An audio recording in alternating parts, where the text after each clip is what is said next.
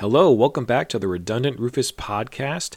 I'm real excited to do this episode because it's going to be about, well, Tolkien related, but more specifically, The Return of the King, the film, and screenplays, and how I made a Return of the King screenplay. But before I get into that, I just want to thank those of you that have followed me this long in my podcast journey. We're coming up on one month. Woohoo! Yay! Anyway, one month of being a podcaster and this being the 10th episode in my podcast series, I just am grateful that I've pushed myself this far. I'm the biggest demotivator, and I didn't expect to do any more than one. Two was a, a wild pipe dream, but I've come to enjoy this being able to express myself, talk about things that interest me, and that includes today's episode on Return of the King screenplay produced by Rufus himself. One of the things that I've learned this past month is the importance of editing. Now, I am in infancy stage of editing this content. I know that it's not perfect, the audio, and having audio fade in and out. Some of the podcast episodes have been scripted, you know, relating specific stories, and I do that intentionally just so that I can get it right. I'm still learning and there's some training, you know, online training and tutorials that I'm going to be engaging in in the coming weeks and months just to help sharpen my editing capabilities for this content and being able to have well for example an intro and outro music. That's an obvious necessity for this podcast. My main intention thus far has been to just get myself comfortable speaking. I mean at the moment I'm speaking in front of four monitors. It's just me. Now, obviously, it's recorded and people will hear it after, but uh, for the time being, it's I'm talking to myself. But podcasting is fun. So, like I said, the purpose for this episode is to go over why I decided to make a Return of the King screenplay. So, let me jump back into history. We all love history, so I'm going to talk about that. In the early 2000s, there was I noticed this surge of websites providing screenplays, unofficial screenplays, obviously.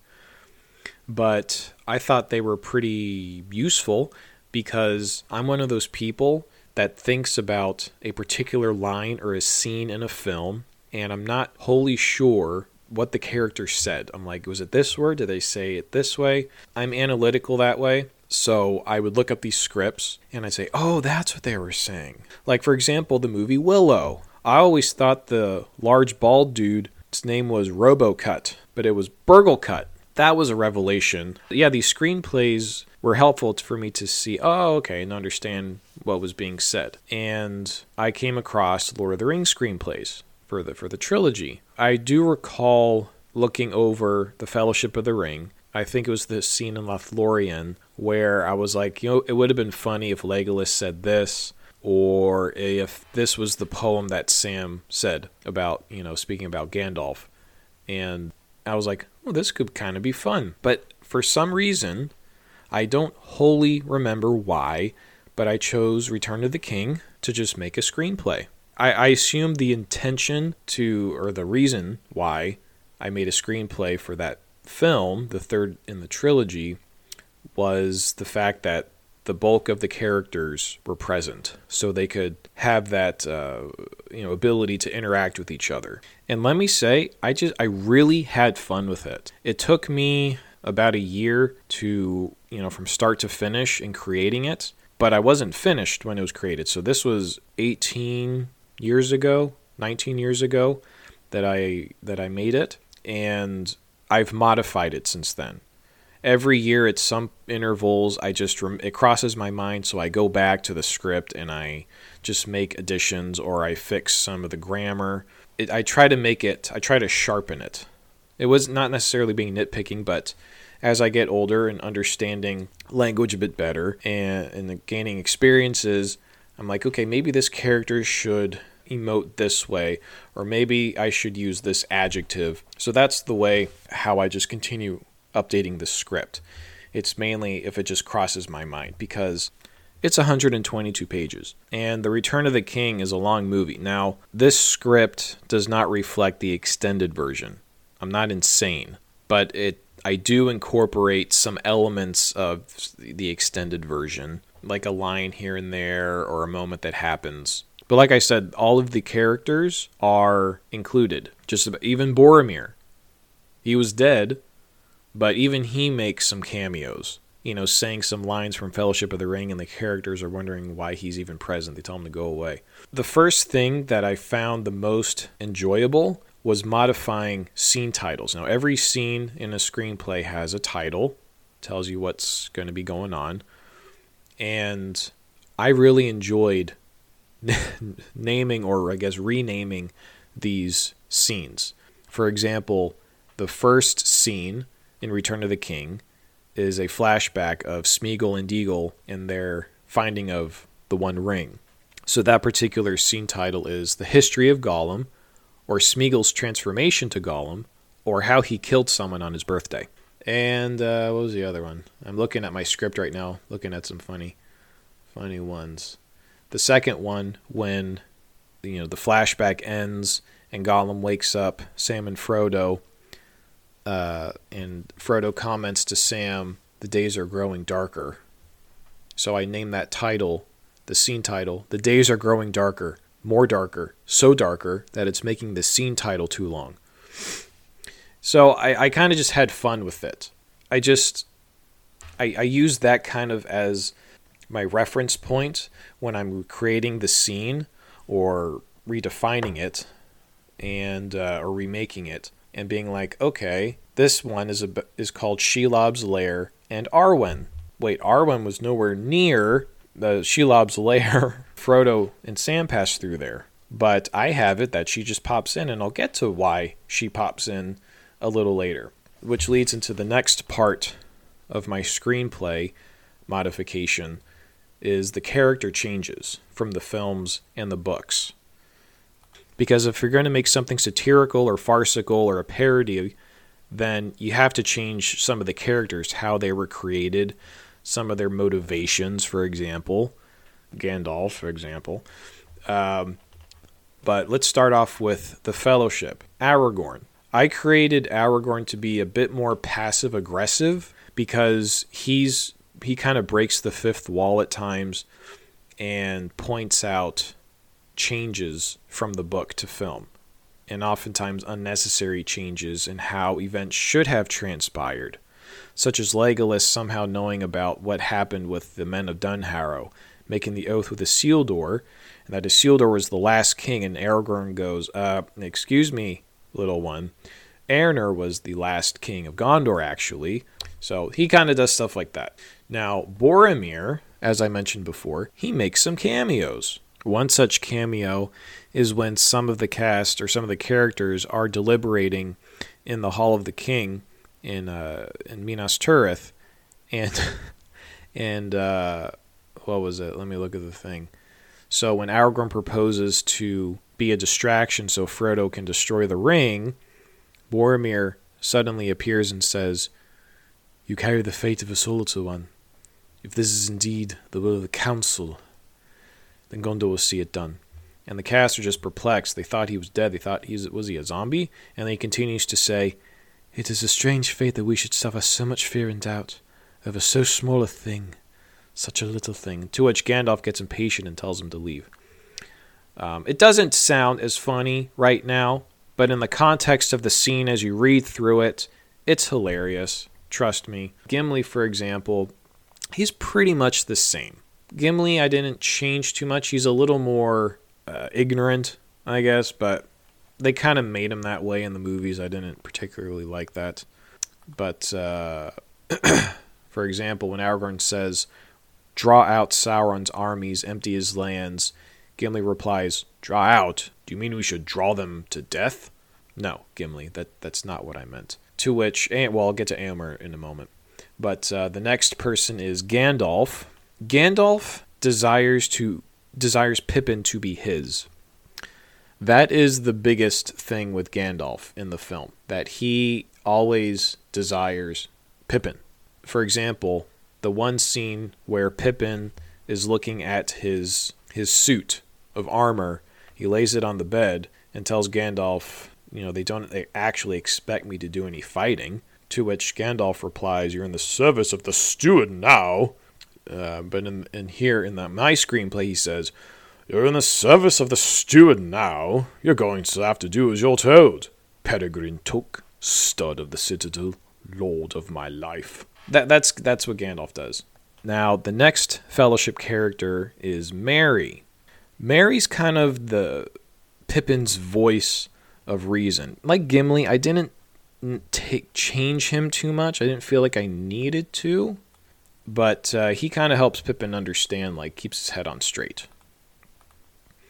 Um, but the one part that always made me laugh from the films is when, um, where was it? Yeah, Theoden calls uh, or names Merry, an Esquire of Rohan, and Merry gets very excited. Well, when they're all about to ride to Gondor, Merry goes up to Theoden and he's like, "You know, I want to I want to fight, but the way that he says it in the film is I want to fight." So he says that multiple times, which confuses people in the film in the uh, in the uh, in my screenplay. But one of the characters I had the most fun with was Sam. He constantly says Mr. Frodo, and now understandably, we're in the third chapter or the third book of this series. So Frodo's had to hear Mr. Frodo, Mr. Frodo, Mr. Frodo, Mr. Frodo a billion times to the point Frodo is on edge and ready to snap. Not about the burden of the ring or Gollum, but the fact that Sam won't stop calling him Mr. Frodo when he tells him to stop calling him that. But Sam also tends to ask dumb questions and is perpetually oblivious to Frodo's rage towards him. As we know, Sam and Frodo are passing through Mordor and they're just they're dehydrated, they're fatigued, they're injured. Frodo is just barely holding on because of the ring's burden, and Sam's doing his best to help him in spite of his, you know, lack of strength. And I really liked a side note, I really liked how Peter Jackson captured that friendship in the film. Now, there's no there's no semblance of that in my screenplay. Again, this is a this is a parody or satire. Um, when they're heading towards Mount Doom, Sam looks up and says, or asks inquisitively, "What's Orodruin?" And Frodo replies, "It's the elvish name of Mount Doom, Sam." To which Sam replies, "Is that where we are?" And the narrator says, with a cry, Frodo grits his teeth and the dentist begins to drill. So Frodo's at his wits' end with the ring and with with the, with the, the quest and with Sam. And then just a moment later, Sam asks Frodo, "So the Sammath Naur is Barad-dûr?" To which Frodo replies, "Not now, Sam." Kudos to Frodo for showing a lot of restraint and patience just in general, but you really get that feeling throughout this screenplay. Frodo is at his wits' end with his compa- portly companion, but he's still pushing through. He's struggle busting, but he's just focusing, casting the One Ring into Mount Doom, and if need be, he may have to cast himself in as well, just to escape not just the pain and the burden the ring gives him, but also his companion who won't stop calling him Mr. Frodo. The last member of the Fellowship, Legolas. I had the most fun with Legolas, and it didn't require much effort because Legolas is a part of the Fellowship, and he, he's not exactly like the focal point of the Fellowship. Now, he does have enough lines in the books, but the scenes that were selected for the Lord of the Rings trilogy, he wasn't exactly a big contributor for most of them, like like um, you know delivering lines that is. So some liberties were provided to him to have a little more, you know, presence, verbal presence in the uh, in the film, and I and I understand that. But he also had instances where he was saying, speaking the lines of other characters. I mean, that was across the board, but it bothered me the most the most with Legolas because he's been in Mirkwood for thousands of years, and to our knowledge, he hasn't left Mirkwood. So he suddenly knows the history of everywhere not to say he, you know, he's absent-minded or you know doesn't, you know, hasn't gained knowledge over the centuries, but especially with the men of Dunharrow, that that's something Aragorn sh- should be talking about. But in the film, Aragorn kind of acts like, oh, I'm learning too about these guys. but uh, I have it just in that that sense of Legolas just takes lines from other people in places he shouldn't be, so everyone despises him. And then throughout the screenplay, everyone is at their wits' end with him. They don't want him around. They almost always cut him off mid sentence. Like they just say, Shut up! And he sometimes he gets very weepy about it, like he complains. And he actually dies several times in the screenplay, but he somehow just comes back to life. The next person, Sauron. Now, Sauron wasn't a big character. He was that overarching, menacing, nefarious figure in the trilogy. Lines wise, he, he doesn't really have much of any in the film, so I made him to be not so tough. He has this very imposing eye, his country or kingdom, all the all his creatures and servants make it seem like, oh wow, Sauron's a big baddie. No, Sauron's actually a big softy. He's just he's not so tough. So for example, let me scroll to it. When Sam, and it was a, a beautiful moment in the trilogy, when Sam is talking to Frodo, he's in his arms, you know, asking if he remembers the Shire, still showing that positivity. So they I kind of keep that tone, but it's I add some some comedy when Sam tells Frodo, you know, I can't carry it for you, but I can carry you. It pans to Sauron, who is just observing this beautiful moment in tears. To which he says, This is so beautiful.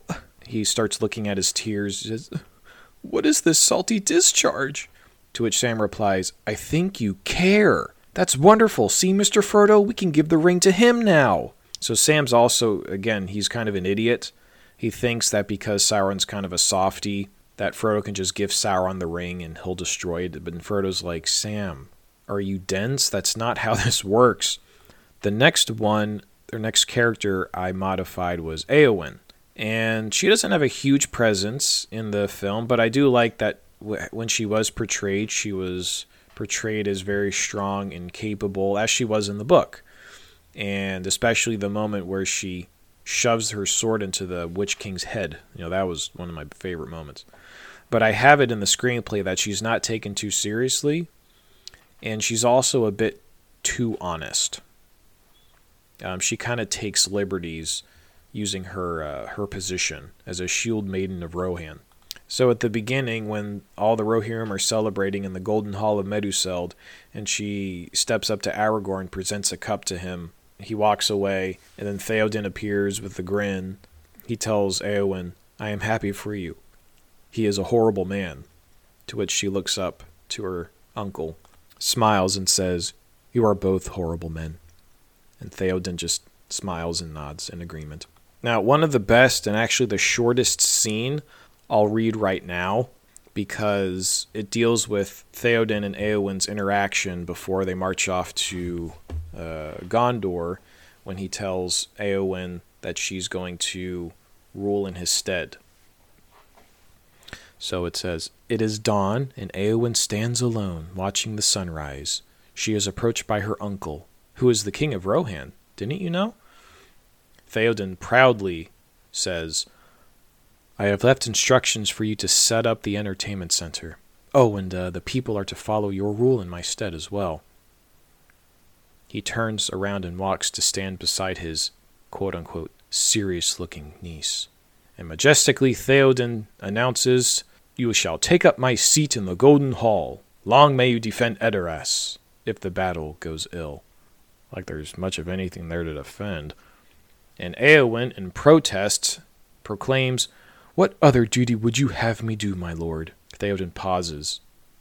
Duty?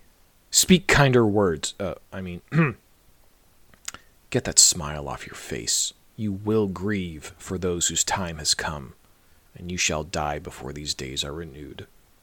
And there will be plenty to despair. Now, there is some narration in there I omitted. I'm not going to read all of it to you. I mean, come on. um, but uh, that's an example of their exchange. And Theoden, of course, he does die, but I have him there on after just appearing out of nowhere in various modes of transportation, yelling, Death! Um, the person that I also had fun uh, messing up or messing around with was Eomer. I just make him a complete idiot. Uh, when I mentioned earlier the scene where the some of the characters are deliberating in Minas Tirith, uh, you know, Aragorn presents the option to draw out Sauron's armies, to which Gimli retorts, "You want us to draw like a picture?" To which Eomer replies, "Oh, I have a pencil." And for the rest of the movie or the rest of the screenplay, he's just looking for his pencil and asking if anyone has seen his pencil. Okay, this leads to the last character that of Arwen Undomiel. She literally steals roles. Okay, that the you can evidence of that is her, you know, at the um, the Bruinen, you know, causing the water to, you know, drown the Nazgul, and uh, that was of course Glorfindel. And then when she tells her father to reforge the sword, you know, Nars, the shards of Narsil. Um, the poem she says was spoken by Bilbo, I believe during the Council of Elrond. And so I was like, okay, I understand her purpose, expanding her presence. Okay, I, I get that.